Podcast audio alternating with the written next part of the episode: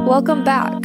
You're listening to the May episode of 3 Minute 3Rs, your monthly recap of efforts to replace, reduce, and refine the use of animals in research. This episode, we're all about mouse, from improving pup health to adults and their need for separate spaces. First up, a study about enrichment in breeding colonies, published in the journal Laboratory Animals.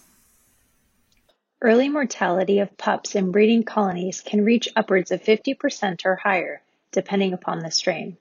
While high pup mortality is often considered normal, it instead may be indicative of an underestimated animal welfare issue that requires attention. Ledinger and colleagues investigate the influence of environmental enrichment as one way to mitigate early pup mortality rates. Enrichment with nesting material and a shelter protected against early mortality. Survival rates of pups born into enriched environments were more than double that of pups born into impoverished environments. The impoverished environment also had a negative impact on the developmental course of the remaining pups. Enrichment, among many potential benefits, may have reduced maternal stress and improved thermoregulation, which is particularly important for newborn pups. The findings suggest that early pup mortality is an animal welfare problem that can be improved through the characterization and selection of appropriate enrichment strategies. The refinement in breeding conditions can improve pup welfare and survival and lead to the need for smaller breeding colonies. Enrichment helps pups, check. But how can you tell how they're doing in the first place? Invasive measures are challenging in such small animals, and pups lack features like fur and certain behaviors that can visually indicate health in adults. Dorothy Viehmann and colleagues at Hanover Medical School recently proposed a new clinical health scoring system for neonatal mice to solve the pup assessment problem.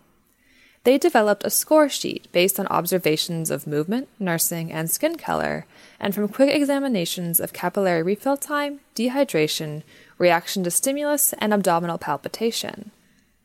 They put their scoring system to the test with healthy black 6 pups and two sepsis models known to cause mortality. The scoring correlated well with diseases and was even more sensitive than blood based biomarkers. Read more about their scoring system and how they evaluated it in the journal Scientific Reports. And finally, a little privacy, please. If given the choice, would you live in a house without a bathroom? Probably not. You're not alone. Across the animal kingdom, most creatures take great efforts to separate their doings from anything else that they do. Rodents, especially, will almost always have a dedicated latrine area away from their nest site. Laboratory mice, typically housed in small, open chambers, are prevented from performing this instinctual activity, and their nesting material is often found in close contact with their droppings. Dr. Joanna Makowska from the University of British Columbia and her colleagues have investigated how this housing arrangement affects mouse behaviour. Groups of mice were kept in one of two housing systems a standard single cage, or a rather more luxurious series of three interconnected cages set up in a similar manner to rodent burrows in the wild. Mice in triple cages were observed to segregate their nesting and latrine areas between different cages. Single enclosure mice attempted to separate these sites within their cage, urinating and defecating away from their nests. However, the day to day movements of these animals invariably scattered the contents of the cage around the enclosure. Notably, mice housed in triple cages showed more affiliative behaviours, such as grooming or resting with one another when compared to those in single enclosures. This indicates a stronger social bond between the animals.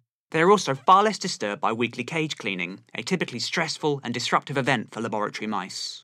In the paper, published in Nature Scientific Reports this April, the authors conclude that mice find being housed in contact with their waste aversive, and that facilitating separation of nesting and latrine areas could be a simple, effective way of improving the welfare of these animals. That's all from May. Thanks for listening to 3 Minute 3Rs, brought to you by the North American 3Rs Collaborative, Lab Animal, and the NC3Rs. See you again in June for more updates about 3Rs research.